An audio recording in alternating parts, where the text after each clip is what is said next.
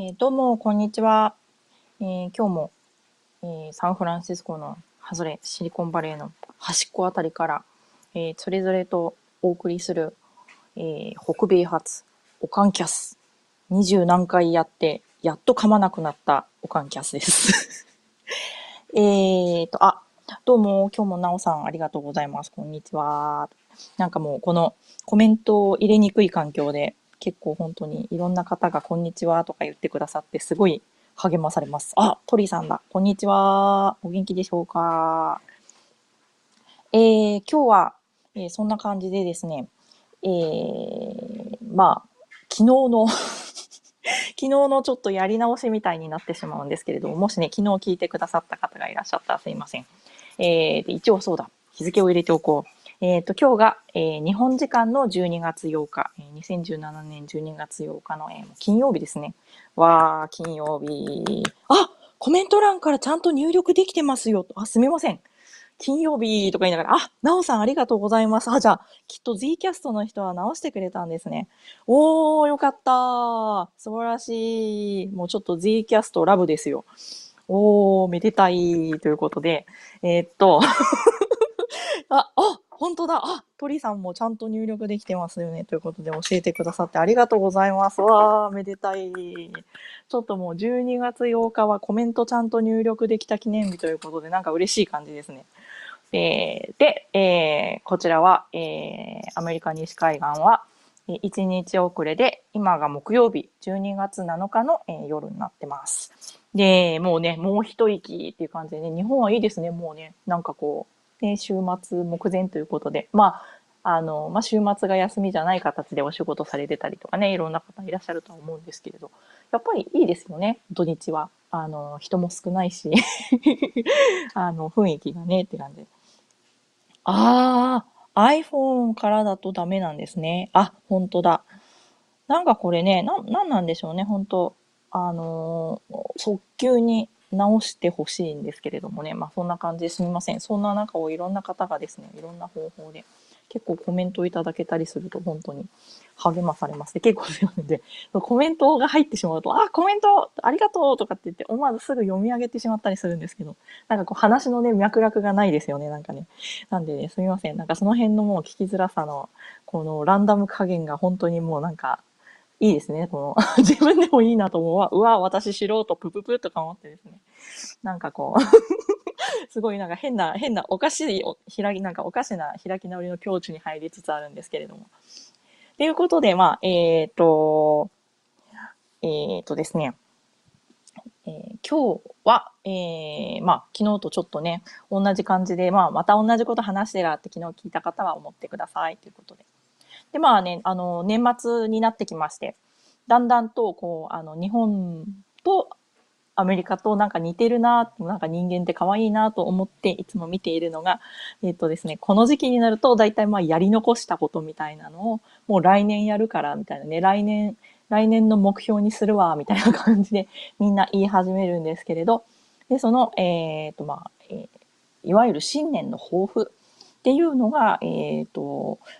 えー英語だと、えー、リゾリューションって言うんですよね。レゾリューションが、えー、いわゆる、えー、問題解決の解決するっていう意味だったり、あとはまあ、えーと、例えばまあね、デザインとか、えー、画像関係とかですね、いろいろやってる方なんかだと、まあ、解像度みたいな意味になっちゃうと思うんですけれど、なぜかレゾリューションとか、あとまあ、新年の抱負っていう形だと、えー、ニューイヤーズレゾリューションなんていうと、えっ、ー、とまあ、来年は私ね、ちょっとあの、毎日走るわとか、ね、例えばあとはもうね、英語の勉強を頑張るとかですね、そういったような目標みたいなのことをね、レゾリューションと呼ぶんですね。面白いですね。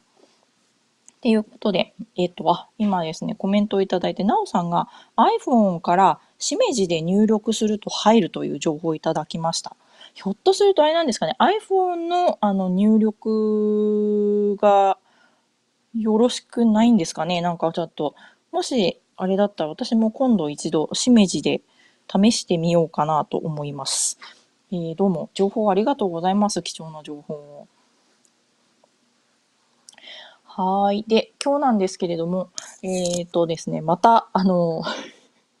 なんかもう本当に、あの、やぶから棒に向こう水だなと自分でも思うんですけれども、えー、ずうずうしくもですね、まあ、英語について、まあ、まあ、英語について語るっていうよりは、まあね、私と英語みたいな感じで、えっ、ー、と、少しお話をできたらなと思います。で、後半はまあ、できれば、そのね、あのー例えばまあ英語で、えー、インストをするとかですね、そういった時のようなちょっとティップみたいなですね、ヒントみたいなお話もできたらいいなというふうに思っています。はい。で、えーとまあ、えー、これでかれこれ、えー、私と英語ということで言うと、えーと、何年 ?10、結局ですね、十何年 ?15 年近くなるんですかねもっとですかね。えっ、と、最初に、えー、オーストラリアの方に何年か住んでまして、でその後アメリカに移ってきまして、えー、英語の国で、まあ、かれこれそういうですね、もうずっと暮らしている感じになっています。なんですけれども、まあ、まだまだ、やっぱり 私自身は、英語の学習っていうのは、普通にですね、あの、中学校の1年生になった時から、まあ、授業で、普通の公立中学校の授業で英語を始めたっていう学習を始めたっていうのが、まあ、えー、普通、まあ普通な感じですよね。なので、まあ本当に今も、まあネイティブスピーカーには程遠いような感じで、毎日が苦しみの連続みたいな。毎日何かが言えない、なんかこう、しどろもどろみたいなですね。なんかそういう状態が続きながらも、まあなんとか暮らしているっていう感じですね。で、えっと、で、なんかこう自分の英語のね、その歴史というか学習のことを振り返ってみると、えー、っとですね、えー、一番最初に多分こう英語、生の英語と出会ったのが、多分小学校の5年生くらいですね、5年生、6年生ぐらいの時に、えー、あの頃ですね もう年齢バレバレ状態なんですが、あの頃当時流行っていた、あの、えー、ダブルカセットのですね、ラジオが入るやつですね。あの、ラジカセを、えー、お年玉で買ったんですよ。で、えー、っと、それで聞き始めたのが、えー、地元の FM 局の FM だったんですけれど、なんかその中でどっちかというと、こう、いろいろ当時流れていた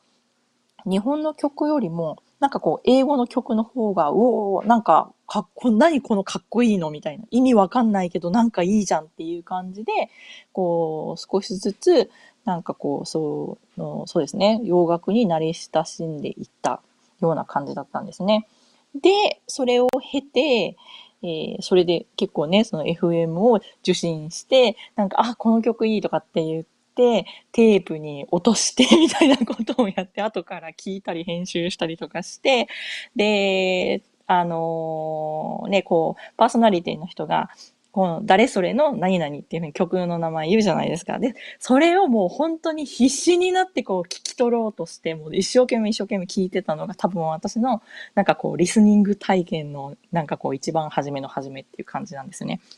で、中学校に入って、英語が始まったんですけれども、まあ、いわゆる田舎の普通の、えー、ね、おじいちゃん英語の先生の、もうすごい、あの、ズイスイズはペンみたいな、ものすごい発音で英語の学習が始まったんですよね。で、なんかこう、その、FMO とかを聞いちゃってたイメージで、そのおじいちゃん先生の英語を聞いたときに、うわ、やばいよ、もうこれは、これ英語じゃないよ、みたいな、なんか勝手に憤りみたいなのを感じて、なんかもうとにかく、だからもうね、あの、単語の勉強とかなんかそういうのは一生懸命しようっていう、なんかすごい、なんかこう、ものすごい好きだったんで、やっぱその、なんて言うんだろうな、やっぱ、なんかこう、どこか憧れみたいな気持ちが多分いっぱいあったんだと思うんですけれども、で、えー、っとで、単語とか、そのね、いろいろ書き取りみたいなのはやってたけれども、もう絶対にもう私、この先生の発音は絶対信じない、絶対信じないとかって言って 思いながらもう毎日授業を受けてたのを覚えています。で、で、それ、そうこうしているうちに、えー、うちの、えー、私妹がいるんですけれども、まだ小当時小学生だった妹が、なんかこうね、なんだかんだと、すごい雑誌のね、こうね、通信販売とか、ああいうのがこう大好きな人だったんですよ で、あのね、昔からまあいろいろありますけどね、なんかこう、あの、瓶に入ったね、イタリア人のフェロモンとか、なんか怪しいものいっぱい売ってる中に、えー、あなたも英語で海外文通をしませんかっていうのがあったんですね。で、結構月々500円とか、まあちょっとね、当時のまあ子供にしたらちょっとした会費を払って、そうするとですね、いろいろ手紙の書き方、の本を送ってくれて、手紙の手紙の書き方とかも英語ですね。英語のそなんかこう質問もできて、で、文通相手を紹介してくれて、みたいななんかですね、そういうのがあったんですよ。で、入会してみて、えっ、ー、と、最初ね、だからもちろん、その、中学生の英語で何が書けるわけでもなかったんですけれども、こう、少しずつ少しずつ、えー、なんかこうね、あの、私の名前はね、あの、おかんです。で、どこそこに住んでいて、なんかこうね、好きな食べ物は何々ですっていうね、それぐらいの話なんですけれども、そういうのをですね、なんかこう、どんどんどんどん書いてるうちに、やっぱそれで、こう、返事が来るのが楽しいじゃないですか。で、しかも、海、ね、海外の全然知らない国の知らない封筒で知らない切手が貼ってあって、で、うわー、なんかこう、向こうも別に大したこと書いてないんですよね。なんか、あのね、私はどこそこに住んでいてって言って、なんかこう、あの、裏山に馬を飼っていてって言って、私の趣味は馬に乗ることですみたいなとかでね、もうそんなことくらいしか どうせお互い書いてないんですけれど、すごい本当に、あの、もうそれに、えー、一気に結構モチベーションを燃やされて、えー、他のね、勉強はあんましてなかったんですけど、英語だけは一生懸命その手紙をもっと書きたいとか、あの、うまく書きたいとか、もっと向こうの言ってることがね、どんどん分かりたいっていう気持ちだけで勉強してたような感じだったんですね。で、その後、えっ、ー、と、学校出まして、就職して、で、その時にちょうどその、あの、いろいろ紆余曲折がありまして、たまたまなんかこう、その、オーストラリアで働いてみませんかっていうことになって、オーストラリアに行くことになったんですけれど、その時がもう本当に本格的な意味での、やっぱりその英語圏で暮らして、えー、仕事をするっていうのの始まりだったんですよね。なので、あのもう、えー、ちょっとね、はっきり言ってもう無謀だったなって今でも思いますね。で、最初にね、あの、成田空港から飛ぶ時が、カンタス空港だったんですね、オーストラリアの。で、あの、もう機内アナウンスがですね、一発目から、もう全然そのオーストラリアなまりが聞き取れなかったんですよ。で、うわ何これやばいえ英語英語なの？今の？って感じで。で、まあ、そのまま飛行機に揺られていって、向こうにまあ、行ってしまったんですね。で、まあ、そこから先はもう毎日こう、もう本当に英語がわからなくて、えっ、ー、と、もう本当に、あの、トイレで毎日泣い、本当に泣いてるみたいな、そういう日々が結構1年ぐらい続いて、で、1年ぐらいですね、もうもがき苦しんだ後になって、なんかこう、ちょっとずつこう何かが、何かがこうね、ついてきたっていう感じになったんですけれど、やっぱりオーストラリアの英語の、英語っていうのが、あの、オーストラリアなまりがそもそもなまってるんですけれどっていうかね、かわ、なんかこうね、あのもう、あのーえー、それこそ本当に、えー、ぐ、ぐだいっていう感じですね。えー、全然ね、グッデーがグダイになっちゃうような、なんかすごい、ああの、鉛のある英語なんですけれど、それに加えて、やっぱりその移民がたくさん、えー、こうね、移ってきて、あの、成り立っている社会なので、みんなそれぞれ、こう、英語が、あの、に、ネイティブとかニアネイティブなんだけれども、それぞれにやっぱりそのアクセントがあるんですよね。インドから来た人のインドアクセントの英語だったりとか、あとは、えっ、ー、と、ね、例えばマレーシアから来た、えっ、ー、と、中国系の子だったら、やっぱりそのすごい、なんかこう独特のやっぱりそのマレーシア、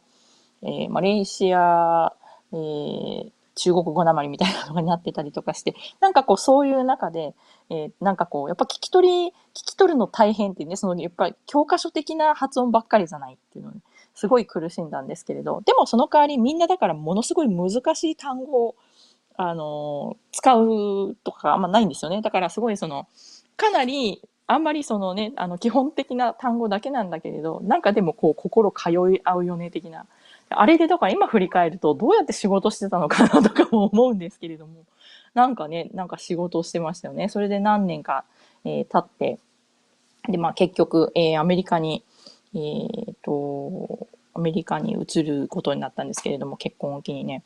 っていうことで、えー、本日まで至るっていう感じです。で、実際にすごいそれで、あ特にまあ、ここ数年なんですけれども、子供が、えー、こちらのね、現地の小学校に通うようになりました。ということで、その、で、で、彼女は、えー、今8歳なんですけれども、アメリカで生まれたんですね。で、生まれて育って、で、えー、英語をこうね、0歳から言ったらこう、まあ、自然にまあ、本当に第一言語で、ほぼほぼ第一言語ですよね。日本語ももちろん、最初は第一言語だったんですけれど、今はもう英語の方が強いかなっていう感じで、まあ当然ね、学校で何を勉強して、友達とどうやって何語で遊んでるのって言ったらやっぱ英語なんで、英語が第一言語なんですけれども、その彼女が英語を習得する過程っていうのを見てるうちに、なんかこうね、自分が通ってきたその英語学習の方法っていうのが、なんか、なんか、これ違うんじゃないの？じゃないですけど、なんか、あ、私こんなの知らなかったっていうようなことが、やっぱり、あの、数々ありまして、で、あ、えー、っとね、その話を次に少し紹介したいと思うんですけれど、あ、えー、っと、あ、ありがとうございます。鳥さん、すごい自分なら逃げ帰りますって、普通そうですよね。普通逃げ帰ること考えると思思うんですけど、なんかトイレで泣きながらもう居座ってたんですよ。なんかちょうどなん、なんでなんだろうな。で、当時シドニーに住んでたんですけどね、やっぱりなんかすごい、やっぱり面白かったですよね。だし、何か日本にないものがそこでなんか見たかったっていうのは、ま、若かったんですね、多分ね。なんかその気持ちの方が強くって、で、一人、また一人ね、友達もできたりとかすると、だんだん、こうね、少しずつ、またもう少し、あと1ヶ月いてみよう、あと1ヶ月頑張ろうっていう感じでですね、結構食い下がってましたよね。で、しかもその頃、あれだったんですよね。あの、私、文系だったのに、なぜか、文系だったはずなのに、なんかエンジニアめいた仕事をしてたんですよ。なんでこうね、なんかもう毎日が結構、なんて、なんか毎日が苦しみじゃないんですけれど、やっぱり周りがみんなね、全部そういうふうに、やっぱこう理系の人たちばかりの中で、ななんで私がこんなことやってんだろうな、みたいな、なんか不思議な状況だになったりとかして、まあ言ったそういう意味では結構二重苦だったんですけれど、まあね、なんか、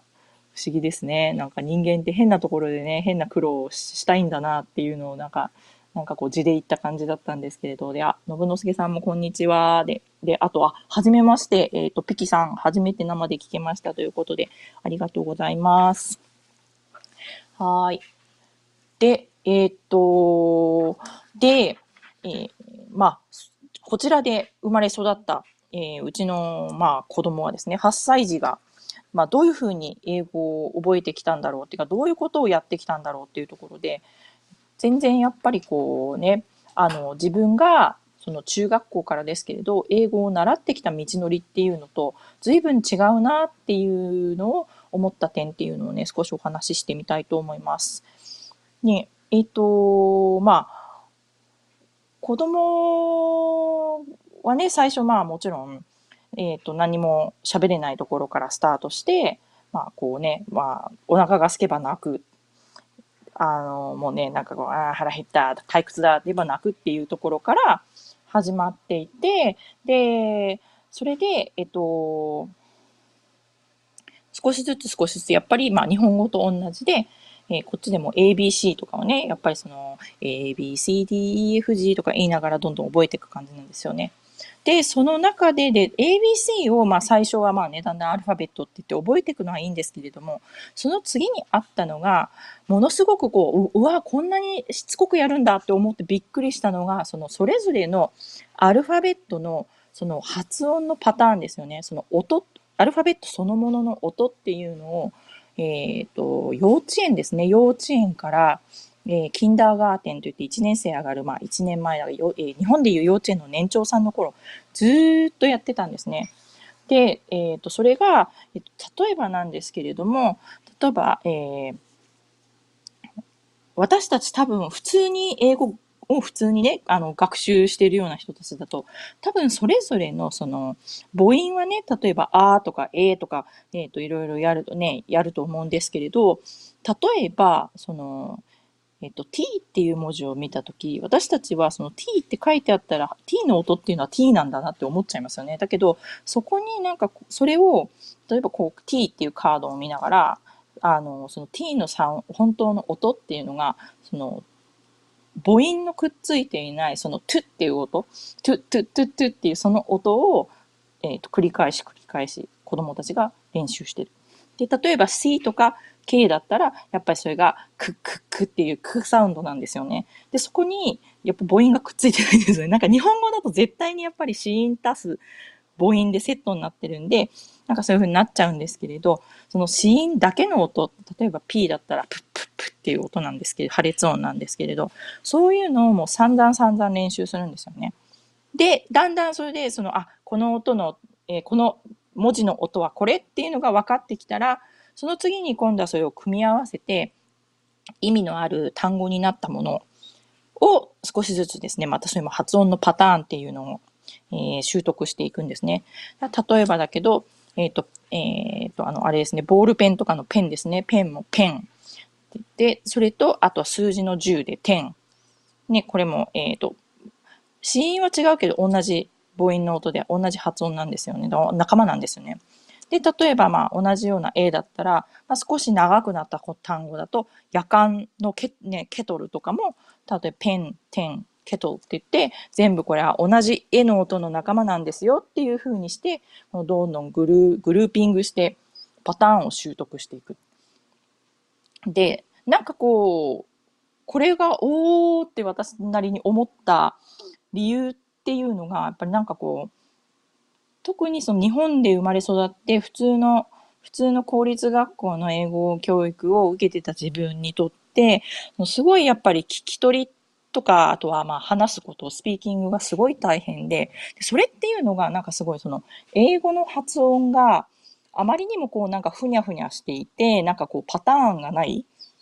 で、なんかこう、例えばじゃあね、あの、アルファベットで A って書いてあるけれど、それが例えば、あの音になる時もあれば、よくある、あの、あとへの中、え、えっ、ー、と、あとへの中間のえ？みたいになるとかって言われても、なんかその、じゃあなんでそうなるの？いつそうなるの？で、その書いてある通りに読んだってなんか全然ダメだし。で特にね、やっぱあのね、ローマ字がね、やっぱね、なんかね、なんかあんま実はなんかどうなのかな？なんか良くないんじゃないのかな？とかもたまに思って。あの、こうなんかこう、影響もあって、なんかこう、英語を日本語的にやっぱり読もうとしてしまう自分っていうのがいたと思うんですけれど、そういう中で、あ、英語にも発音にも、こう、英語の発音にも実はこういうものすごいその、すごい綺麗なパターンっていうのが存在したんだなっていうのをそういう形で知ることができて、なんかすごい、あのー、こう目から鱗状態だったんですね。で、えっ、とで、そうですね、子供のその育つ中で英語習得していく中で見ていて、それも一つ顕著なことですし、あともう一つ顕著なことが、えっと、やっぱり、えっと、その語彙力、ボキャブラリーがやっぱりもう格段になんかこう、全然違うんだなっていうのを思い知らされてるっていう。えー、で、その理由がですね、えっ、と、去年2年生の時に、小学校2年生の時ですね、いわゆるあの図形の勉強を学校でやってきたんですよ。例えばね、これ正方形だってね、全部辺の長さが同じだったら正方形。でね、あの長方形とかって言って、こう、算数のプリントなんかで解いてるんですけれど、で、子供の勉強をですね、見てて、え、私ちょっと待って。悪いけど、だってね、中、日本で中学校からこの大人になるまで英語を勉強してて、で、えー、ってなんで、こんな、こんな単語知らないよっていうのが出てきたんですよね。それが、皆さん、英語で台形とか、ひし形、平行四辺形とかね、まあ、ひょっとすると、まあ、あの、一部すごい、英語で数学とかやった方はわかるかもしれないんですけど、ご存知ですか？わかります？なんか私知らなかったんですよね。で、台形って、えっ、ー、と、トラペゾイドって言うんですね。で、ひし形が、まあ、えっ、ー、と、ダイヤモンドでも言う、あの、呼ぶことがあるんですけれども、えっ、ー、と、もっとこのさ、数学用語ですね。算数用語っていうよりは数学用語になった時には、ローンバスっていう呼びが、呼び名があるんですね。で、平行四辺形なんかだと、えっ、と、パラレログラムっていうものすごい長い名前があって、うわー、なんかこう、すみません。皆さんご存知で私が知らなかっただけかもしれないんですけど、うわー、ちょっと何？こんなに、その、小学校で習うような基本的な用語なのに、なんで私今までちゃんと知らなかったんだろうって思って、なんて言うんだろうな。だから、もちろん日本の学校で、の教科書が教えてくれる単語っていうのも大事なのかもしれない。ね、受験の英語とかって言ってね、たあのたくさんね、高校受験でもあれでも何でもありますけれど、そういう中にこれって入ってたかなと思って、で、逆になんかその、こっちの小学生が普通に習得してるような単語っていうのがカバーされていない日本の英語教育って一体何なのよみたいなですね、なんかこう自分の中でこの湧き上がる疑惑じゃないですけれど、なんかすごいね、これもまた一つ衝撃的で目から鱗な出来事だったりしました。ということで、なんかこう、だから、あの、本来っていうと、まあ少し、あの、まあ大きい話になるんですけれど、言語とか、そのね、言葉を発するっていうことには、本来その目的とかゴールがあると思うんですよね。で、さっきも言ったように赤ちゃんが例えば泣くっていう時には、やっぱりそこにお腹が減ったからなんかくれっていうそのコミュニケーションの意図があって、で、そこでやっぱり赤ちゃん泣くわけじゃないですか。で、多分その延長にあって私たちが、まあ、例えばね、自分の頭の中で、例えば、ああ、なんか、ああ、腹減ったなとか、ランダムな思考をするのではない限り、やっぱり例えば自分の何かの、えー、望んでいることだったり、何かを相手に他者にこう伝えることで何かするっていうのがあるわけですよね。だからなんかそれで言うと本来、その言語をなんかこう身につけるっていうのは本当はその無目的に学習できないんじゃないのかなっていうのをすごい思って、で、ね、だとするんだったら、例えばその学校で、いきなりね、その This is a pen とかって言って、まあ基本的な文系からはね、始まってまあいろいろ教えてくれるのはいいんだけれども、なんかそれよりももっとだったら、例えばこういうふうにじゃあ英語で算数の例えば問題を解いてみましょうとか、なんかこうね、あの、もっとすごい、そういうふうになんかこう目的に沿った英語学習みたいな方法がなんかあってもよかったのかなっていうのを今頃になると、今頃になってですね、なんとなくこう、あの、思ったりするんですよね。で、えー、っと、そういう流れで言うと、だから、えー、っと、すごい自分が、まあこんなに、まあ十何年、まあ中学校の時から考えればね、まあかなりの時間を、その英語を身につけるっていうことに、あの、かなりのね、まあエネルギーを費やす人生にまあなってしまってるわけなんですけれども、で、そういう中で思うのが、その、やっぱりその、今もさっき言った、やっぱ目的、こうしたいっていうのとか、こういうことができるようになりたいっていうことと、やっぱりその言葉の習得が結びつかないとなかなかに、あのー、身につかないし、覚えないなっていうのは本当に思います。で、特にそう年齢が上がれば上がるほど当然記憶力は悪くなりますしであので言葉なんかは本当にもう使わなかったら忘れちゃうじゃないですか。日本語だってやっぱり多分使わなかったら使わない言葉とか久しぶりに出てきた漢字とかやっぱ突然書けないしそうでなくてもねもう今このコンピューター社会でみんなねスマホを打ってる中でもうどんどん本当に言葉日本語母国語の日本語ですらやっぱり忘れてしまう。で、なので、あの、そういう中で一つ、あの、すごい、あ、あの思ったのが、だったら、あ、なんかこう、ボドゲで英語をマスターするっていうのは、実はものすごくいいのかもしれない っていうのをですね、最近すごく思っています。で、えっ、と、例えばそのね、まあ、ボードゲームで英語って言ってもですね、まあ、人それぞれ、ね、そのあたりは、例えばまあ、あの、まあ別に英語興味ないよっていう方もいらっしゃるかもしれないんですけれども、やっぱりこうね、何かしら関わってくる部分じゃないかと思うんですよね。それは、例えばまあ、ボードゲームギークを読みに行くっていうのも結局ほとんどの情報が英語だったりするわけですし、もうね、望むと望まざると、あの、質問を投げるあの掲示板みたいなとこ英語ですもんね。で、あとは、えっ、ー、と、日本語でももちろんたくさんの方が、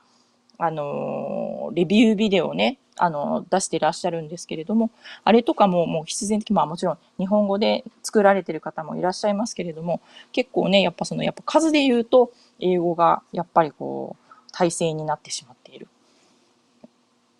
で、あとは、えっ、ー、と、例えばやっぱり英語話者とゲームをしたいっていう方もいらっしゃるかもしれないし、あとはルールブックをいち早く、えー、例えば英語とか他の言語から和訳する。あとは逆に日本語のルールブックを、えー、英訳するっていうようなシチュエーションもあるかもしれません。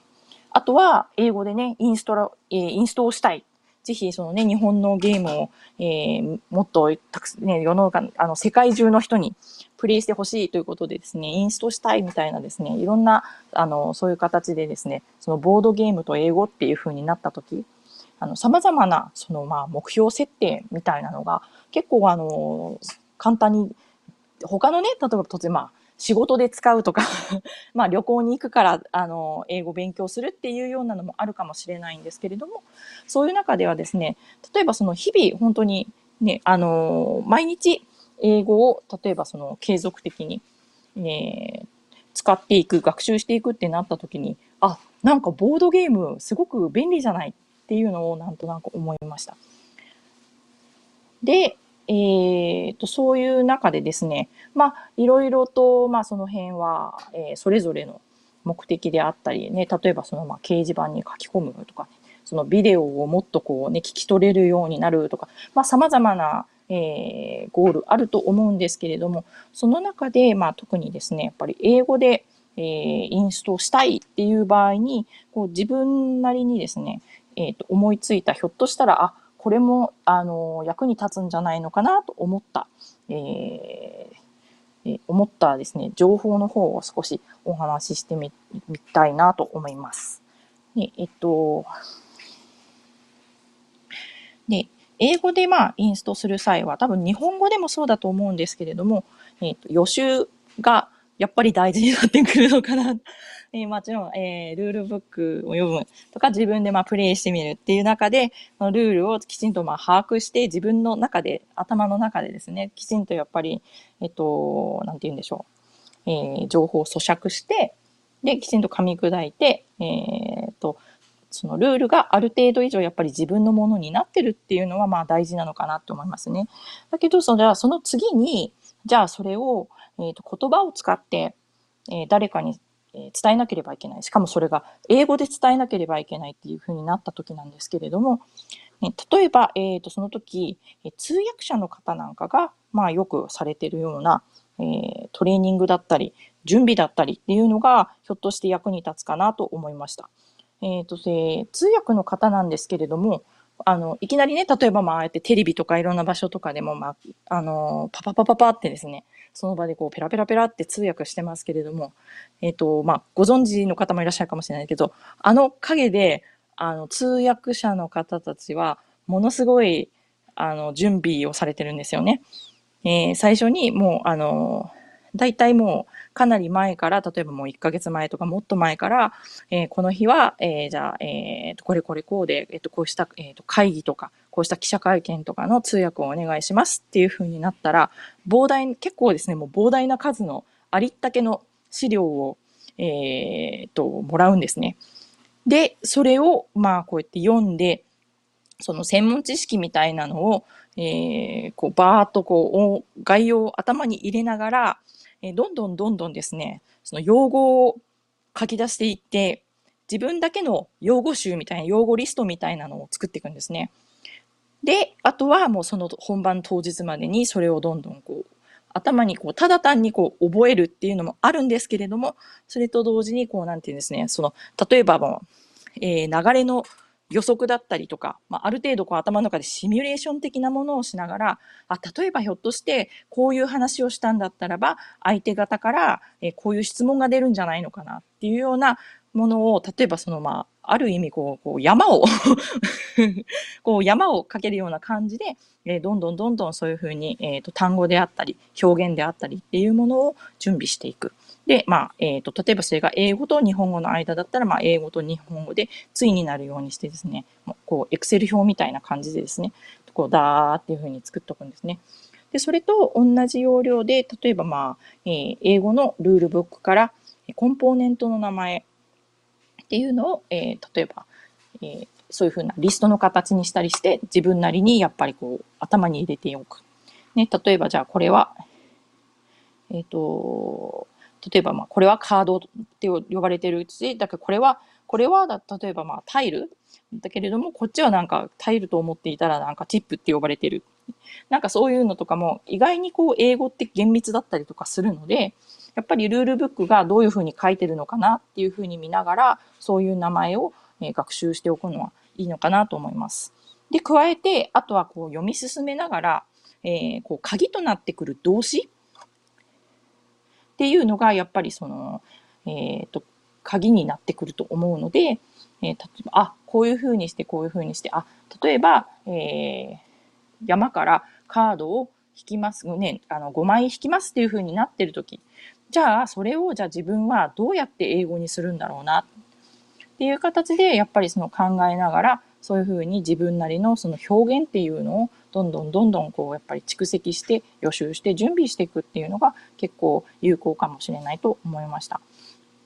で、例えばもうでもゲーム、なんかこう、それぞれのゲームで必要になってくる、まあインストラクションっていうのもね、あるかもしれないですね。そのゲームゲームで。えー、特別な部分っていうのはあると思うんですけれども、えっと、でも、ある程度多分基本のところっていうのは各ゲームで共通してると思うので、一回ね、例えばそういうふうに自分での中でのデータベース的なものっていうのが、こう、どんどん作っていけたんだったらば、あの、どんどんこうあれですよね、回を重ねるごとに違うゲームをののインストラクション準備するごとに、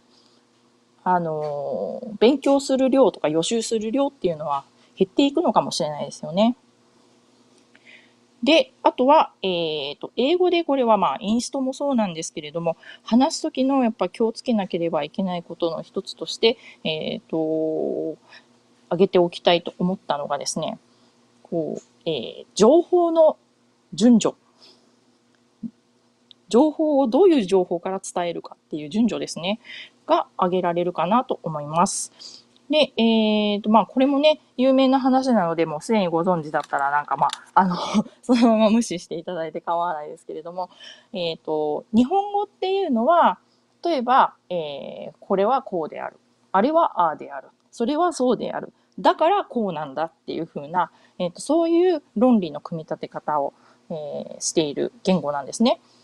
なんですけれども、まあ、英語っていうのは、それが全くこう真逆になっていて、えー、一番最初に、えー、私はこう思うみたいなこととかね。あとは逆に、まあ、例えば、えー、ゲームのルールだったらば、もう、えっ、ー、と、例えばじゃあ、えー、この、えっ、ー、と、なんだこのターンでは、えー、こういう、えっ、と、じゃあ、えっ、と、一つのターンの、えー、一回のターンの間で、えー、あなたがやることはこうです。ドーンっていうのを上げてから、その詳細を、えー、どんどん、えー、上げていくような形になっているっていうような構成が多い。で、実際に確かに英語話者の人と話していると、えー、そういう思考方法なんですよね。で、例えば、えー、こう、A, A は、A は B である、B は C である。で、あの、だから、だから、えー、こうしましょうっていう話し方をしても、まあ一応それが例えば、話が短ければいいんですけれども、なんかこう聞いてる方は、じゃあ、え、待って、今あなたが話してるこれって一体どこに向かってなのどこの何に向かって話してるのっていうのが分からなくなって混乱してしまうんですね。なので例えばそういうふうなインスト時とかまあその他ですね、えー、海外の人に例えばメールを書く時とかでもそうだと思うんですけれども、えー、例えば、えー、とじゃあ、えっ、と、コンポーネントが、まあ、欠けていたので送ってくださいっていう時とかも、状況を説明して、一番ね、これがこうで、なんかここで買った、アマゾンで買った、なんとかでなんとかで、あなたの会社の、えー、このゲームの何々が欠けていました。送ってくださいっていうよりも、結構です。まあ、それでも通じるとは思うんですけれども、結構一番最初に、もうすみませんって言って、えっ、ー、と、えっ、ー、と、えー、コンポーネントが欠けていますので送ってくださいみたいなところから書き始めてしまってから、えっと、例えば、えっと、じゃあ、こう、こう、こうで、こうで、こうだったから、本当は、これがね、10個入っているべきピースが、えー、9個しか入ってなかったとかですね。そういうような詳細っていうのを後からこう述べるような形になってるっていうのがね、なんか結構こう、えー、コミュニケーションどうやったらうまくいくかなっていうところで結構役に立ったりするのかなと、ちょっと漠然とした話ですけれども、えー、思ったりしました。いや、もうすごい、すでに、えー、39分話してしまう。お、40分になってしまったんですけれどもね。はい。で、えっ、ー、と、今日なんですけれども、えっ、ー、とですね、そう、えっ、ー、と、少し、えー、ツイッターのタイムラインの方で話が出ていて、なんかこう、えー、モンタナ、新作のですね、モンタナの、えー、ルールブックが、なんかこう、ちょっと分かりづらいよね、的な話があって、で、えっと、で、一部ですね、なんかこう、役がこうなんじゃないの？みたいなあの議論とかもあって、私もふむふむっていう感じで、なんかこう、ね、なんかそういうのがあるとすぐにこうね、なんかこう、顔を突っ込むって感じなんですけれど。で、で、見てみたんですね。で、私としてもすごいなんかこう、今特に、まあ、えー、話に上がっていたのが、この、えー、モンタナのルールブック全体のですね、特にこの、えー、1ターンで、えー、アクションが3種類あるんですけれども、えー、っと、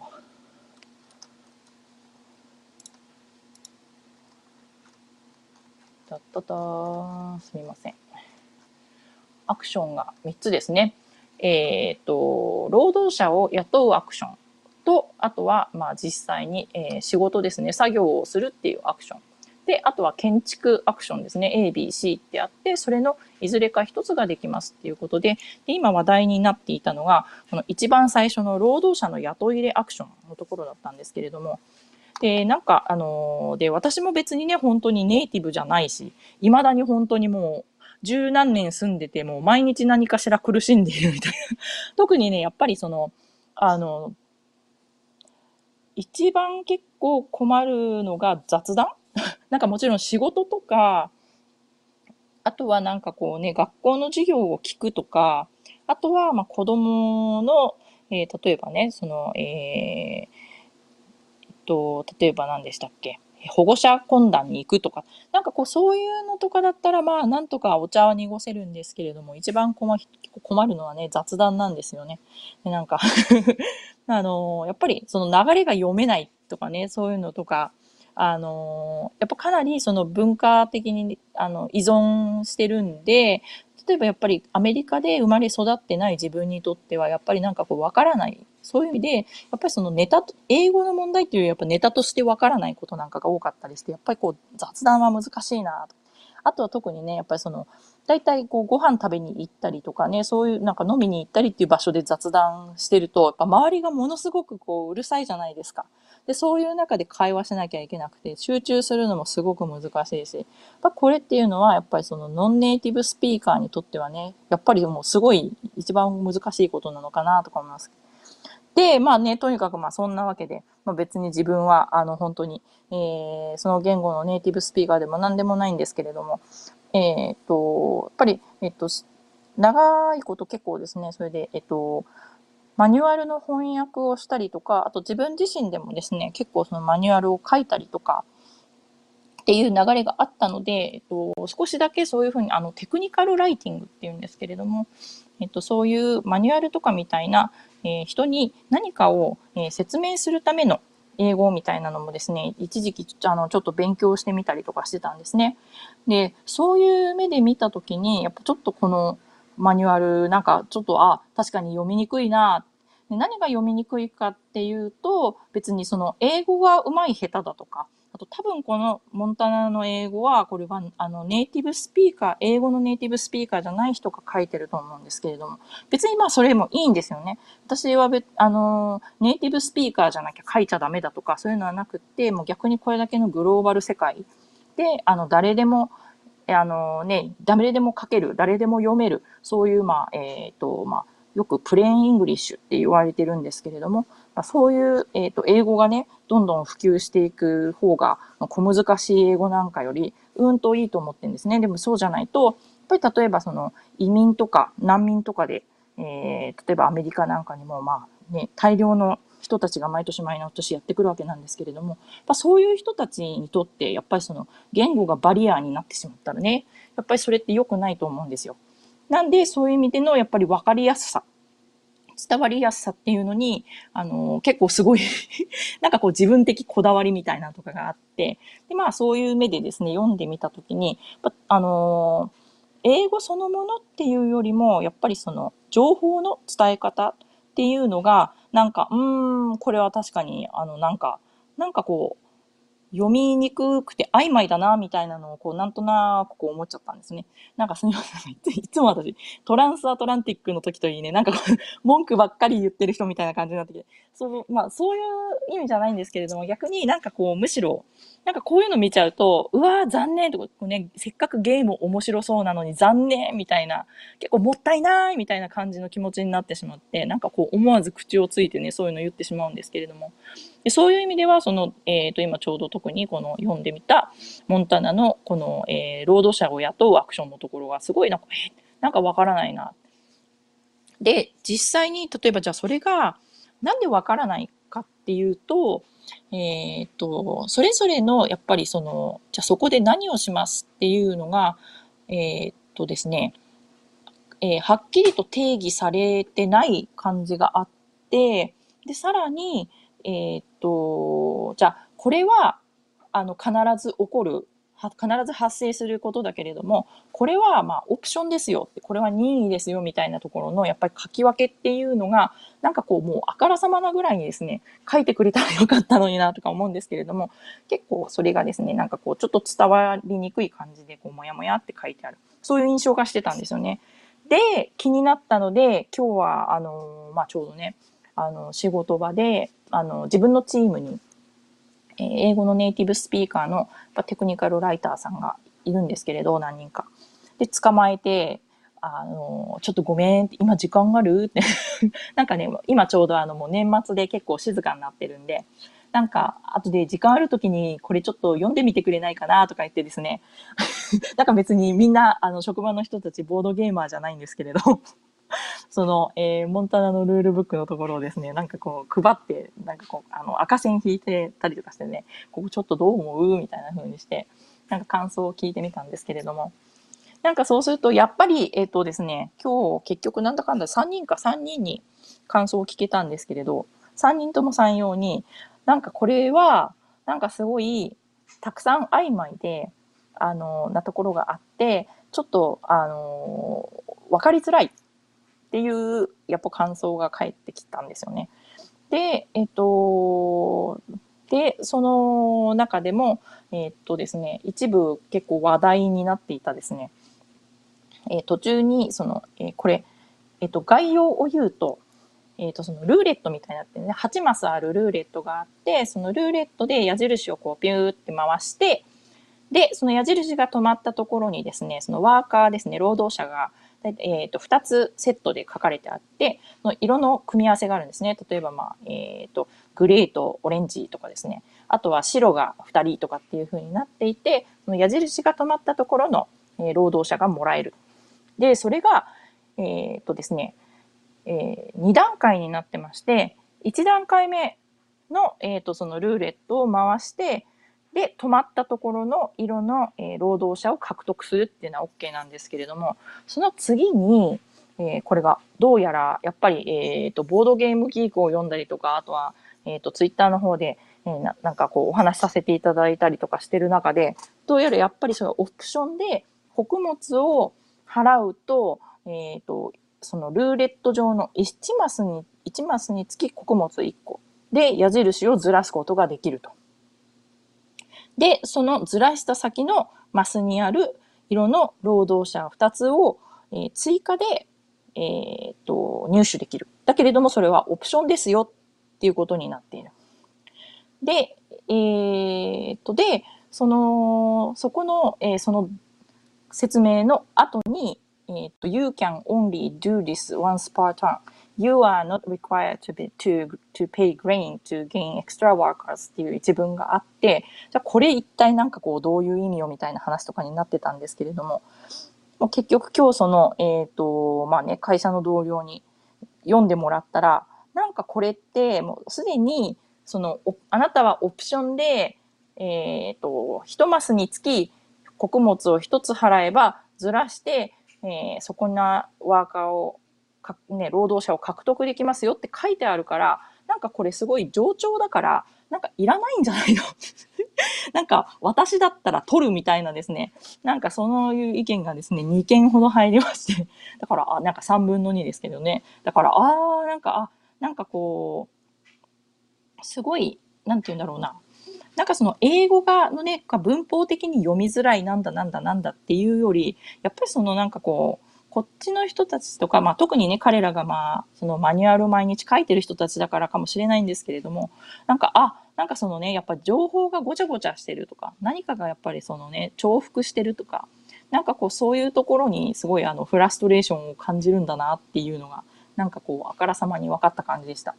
で、そのうちの一人なんかが今日なんかすごい、特にね、なんか、なんか暇だったみたいで、なんかこう、うちの会社何なんだって感じなんですけれど、大丈夫なのかって感じなんですけれど、一人がですね、もうそしたら、なんかこう、ちょちょちょちょちょってですね、それをなんかこう、リライトしてくれたりとかして、でもその、ね、なんかすごい、あの、またそれの話とかもね、まあ暇があれば、またツイツイッターの方でとか、えー、書ければいいなと思ってるんですけれども。で、その、えっ、ー、と、一人ですね、えっ、ー、と、この、えっ、と、男性のテクニカルライターさんなんですけど、この人自身結構あれなんですよね。なんか自分も、あの、結構ゲームをするとかっていう、ボードゲームじゃないですけどね。あの、テレビゲームの方とか、まあビデオゲームですけど、するって言ってて、で、まあゲーム心がある人だと、だからだと思うんですけれども、なんかこのやっぱりあのルールを読んで、えっと、普通だったたら、なんかこう、例えば最初にルーレットを回して、止まったマスの労働者の色が気に入らなかったら、グレインを払って、えっ、と、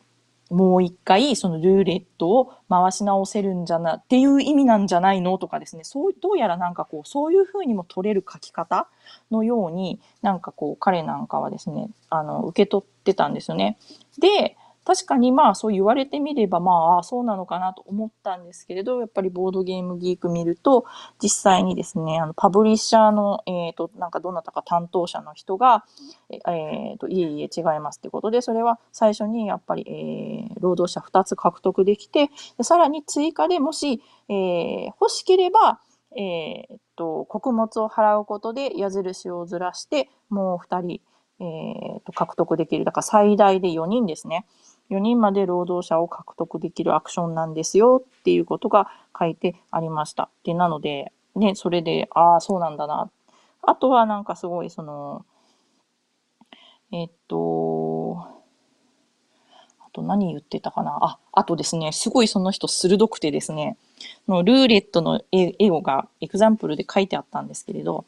で、そこに結局、あの、ランダムに好きな色の労働者を取れるっていう、えっ、ー、と、マスがですね、の8つ分かれているマスのうちの2つあるんですよね。だから、このルールだとですね、本当はその最大、えー、7つの穀物を払って、7つマスを進めることができますよっていう書き方をしてるんですけれど、実際、その一番その自分が止まってるところから近い、えー、その白いあのランダムミープルですよね。まあ、ランダム労働者が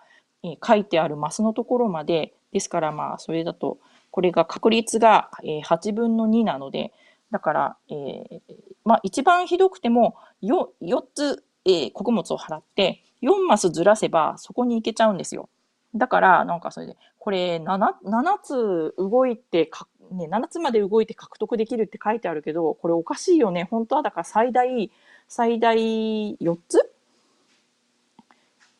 4つとか、あの、までぐらいしかこれ、穀物使わなくても、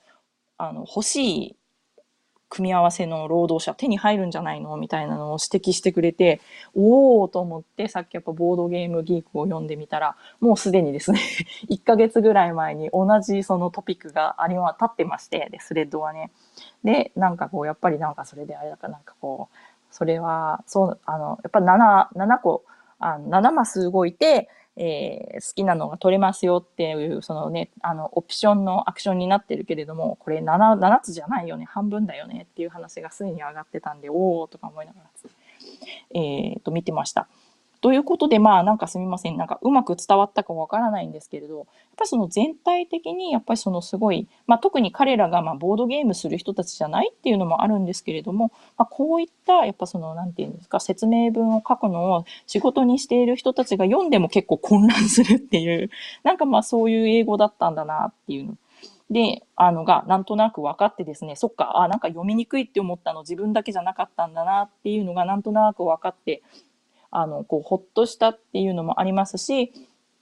あとは、なんて言うんだろうな。私別になんかこう、こういうお話をして、だからなんかこう、ああ、なんかまあどっかのマニュアルダメじゃないのよっていうのが言いたいっていうんじゃなくて、逆に例えばすごいこういうふうな、あの、和訳とかを、あの、たくさんね、やっぱもちろんまあ、あの、えっ、ー、と、商業的にね、日本語版として出すときに、まあ、つけるために翻訳されてる方もいらっしゃるかもしれないですし、でもそうじゃなくて、まあ、大半の方が、そのボランティアとして結構ね、自分で、こう、あ、こうやって新しいゲーム出たから自分和訳するっていう感じで和訳されてる方たちがたくさんいらっしゃる。中で、なんか例えばすごいそこにこうね、訳しにくさとか、何かこう、やりにくさ、難しさのが、なんか困難を感じるかもしれないときに、やっぱりなんて言うんだろう、なんかそこにやっぱりその、あのやっぱり訳しにくい英語とか意味の分かりにくい英語っていうのは存在してるんだよねっていうことによって、なんて言うんだろうな。なんかこうそこまでこう苦しまないで なんか作業ができたらいいんじゃないのかなみたいな思いを込めてですね、なんかこうなんとなくそういうお話をしてみました。なので、もう実際にやっぱりあるんですよね。やっぱその翻訳がしやすい本当に一つの意味にしか取れない、もう明瞭な書き方がされている英語っていうのもあれば、やっぱりなんか何通りにも読めてしまったり、あとはまあ日本語も同じなんですけれども、やっぱりあまりに例えばあれとかそれとかこれとか、あの指示語がたくさんついていると、一体じゃあ何の話なのよっていう風になってしまったりする。からやっぱりすごいその、あの、やっぱりこう、はっきりとした明瞭な具体性のある、やっぱりこう、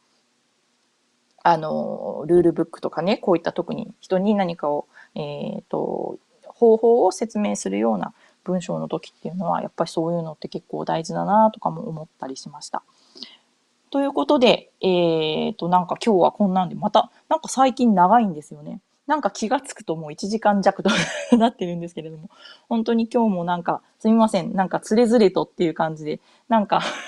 なんかすごい不思議なえー、話になってしまったんですけれども、まあ、ざっくりとそんな感じで、えー、と、英語のこととか、まあ、あとはそうですね、そうした、えー、ルールブックなんかに、えー、まつわるような英語の話というのをしてみました。であとは、そうですね、あとは、えー、さっきもお話ししたように、えー、もっとですね、もう、あの、どんどん ボードゲームをですね、あのー、楽しみながら、えー、英語っていうのをですね、なんかもし、あのもっとあれだな、なんかこう、上達したいなって思っていらっしゃる方がいらっしゃったら、私もね、あの、そういう意味でも本当に日々上達したいなと思っているので、なんかこう、一緒にボードゲームを楽しみながら、英語が上達していくといいですね、お互いにってことで、えー、今日も本当聞いてくださってありがとうございました。ということで、えー、また、えー、明日の配信までどうぞ、えーこの後、良い夕べをえー、お過ごしください。あと、もしこれをね、えー、昼間聞いてくださっている方がいらっしゃるかもしれないですけど、ね、あの、いつ、どこにいらっしゃってもどうぞ良い一日をお過ごしください。で、そうですね。あ、今ね、なおさんからコメントをいただきました。そうですね。日本語でもすることができるのかしなければならないのか分かりづらい時がありますっていうことで。そうなんですよね。結局これって最終的にはもうその言語の違いに関係なく、やっぱりそのやっぱ分かりやすい、分かりやすさっていうのはもう常にやっぱり考えていかなきゃいけないのかなっていうのは、なんかこう日々思いますよね。で、日本語の場合だとやっぱり特に、あの、すごい、あの、まあ、書き言葉っていうよりは、やっぱりあの、まあ、話し言葉だったりとか、ツイッターもなんですけれど、こう、主語とかね、あの、目的語がなくても文章として成り立ってしまうじゃないですか。だから、誰が、誰のことを話してるのかとか、何の、誰、こう、何のことなのかとか、なんかそういうのが結構、あの、わからない、あの、つぶやきなんかがですね、こう、つらつらって流れていくと、なんか、日本語ってそういう意味ではやっぱりだから英語とか他のそういう言語に比べてなんかこうねなんか誰かがちょろっと書いた結構ネガティブなこととかがえひょっとして何それ私のこと言ってんの？みたいな風になんかこう被害者妄想的になっちゃうんですけどなんかえ私のこと言ってんの？みたいに取れてしまうっていうところがねなんかすごいやっぱ日本語の一個特徴だなとか思いながらなんかたまにこうツイッターしながらあの心臓がバグバグしてるんですけれども。ね、なんかあれですよね。言葉ってもう難しいですよね。別に答えが一つしかないわけではなくて、言ったらね、答えは本当に無限にあるわけで、なんかね、その中で、でもそれでも少し、少しでもやっぱり何かいい方向っていうのを探していかなきゃいけないっていうところにすごいあれなんですけれど、でも楽しいですよね。で言葉があるからこういうふうに、ポッドキャストもできるし、ツイッターもできるし、ボードゲームだってね、なんか、何でしたっけ？あの、言葉使っちゃいけない、なんかこう、ゲームありましたね。あ、アーグテクトじゃなくて、なんか、うがうがとかしか言っちゃいけないやつありましたよね。なんかこう、やっぱ、あの、他にもあるかもしれないですけど、やっぱ、ああいうのとかをやってみると、やっぱその、言葉っていいなって思いますよね。ということで、ありがとうございました。えー、では、えっ、ー、と、じゃあこれから、えー、数分ほどですね、えー、ロスタイムの方ということで、えっ、と、いきなりここで、えさよなら物っていうふうにですね、えこのキャストを終了してしまうと、えライブで聞いてくださってる方が、えっ、と、多少ディレイがあって聞いてくださってるそうで、なんか途中で切れてしまうみたいなんですね。なので、まあ、一応さっきのさようならまで入ってから、えまあ、プツっていくようにっていう感じで、えっ、と、え Z キャストネイバーのえー、純一さん方式で、えー、いつも、えー、ロスタイムを入れております。えー、あ、やっぱりそうですね。あ、さっきのウゴウゴはそうですね。アーキテクトですね。うん、なんか、あの、原始人の建築ゲームということで。なんか、いいですよね。ああいう、ああいうのはいいですね。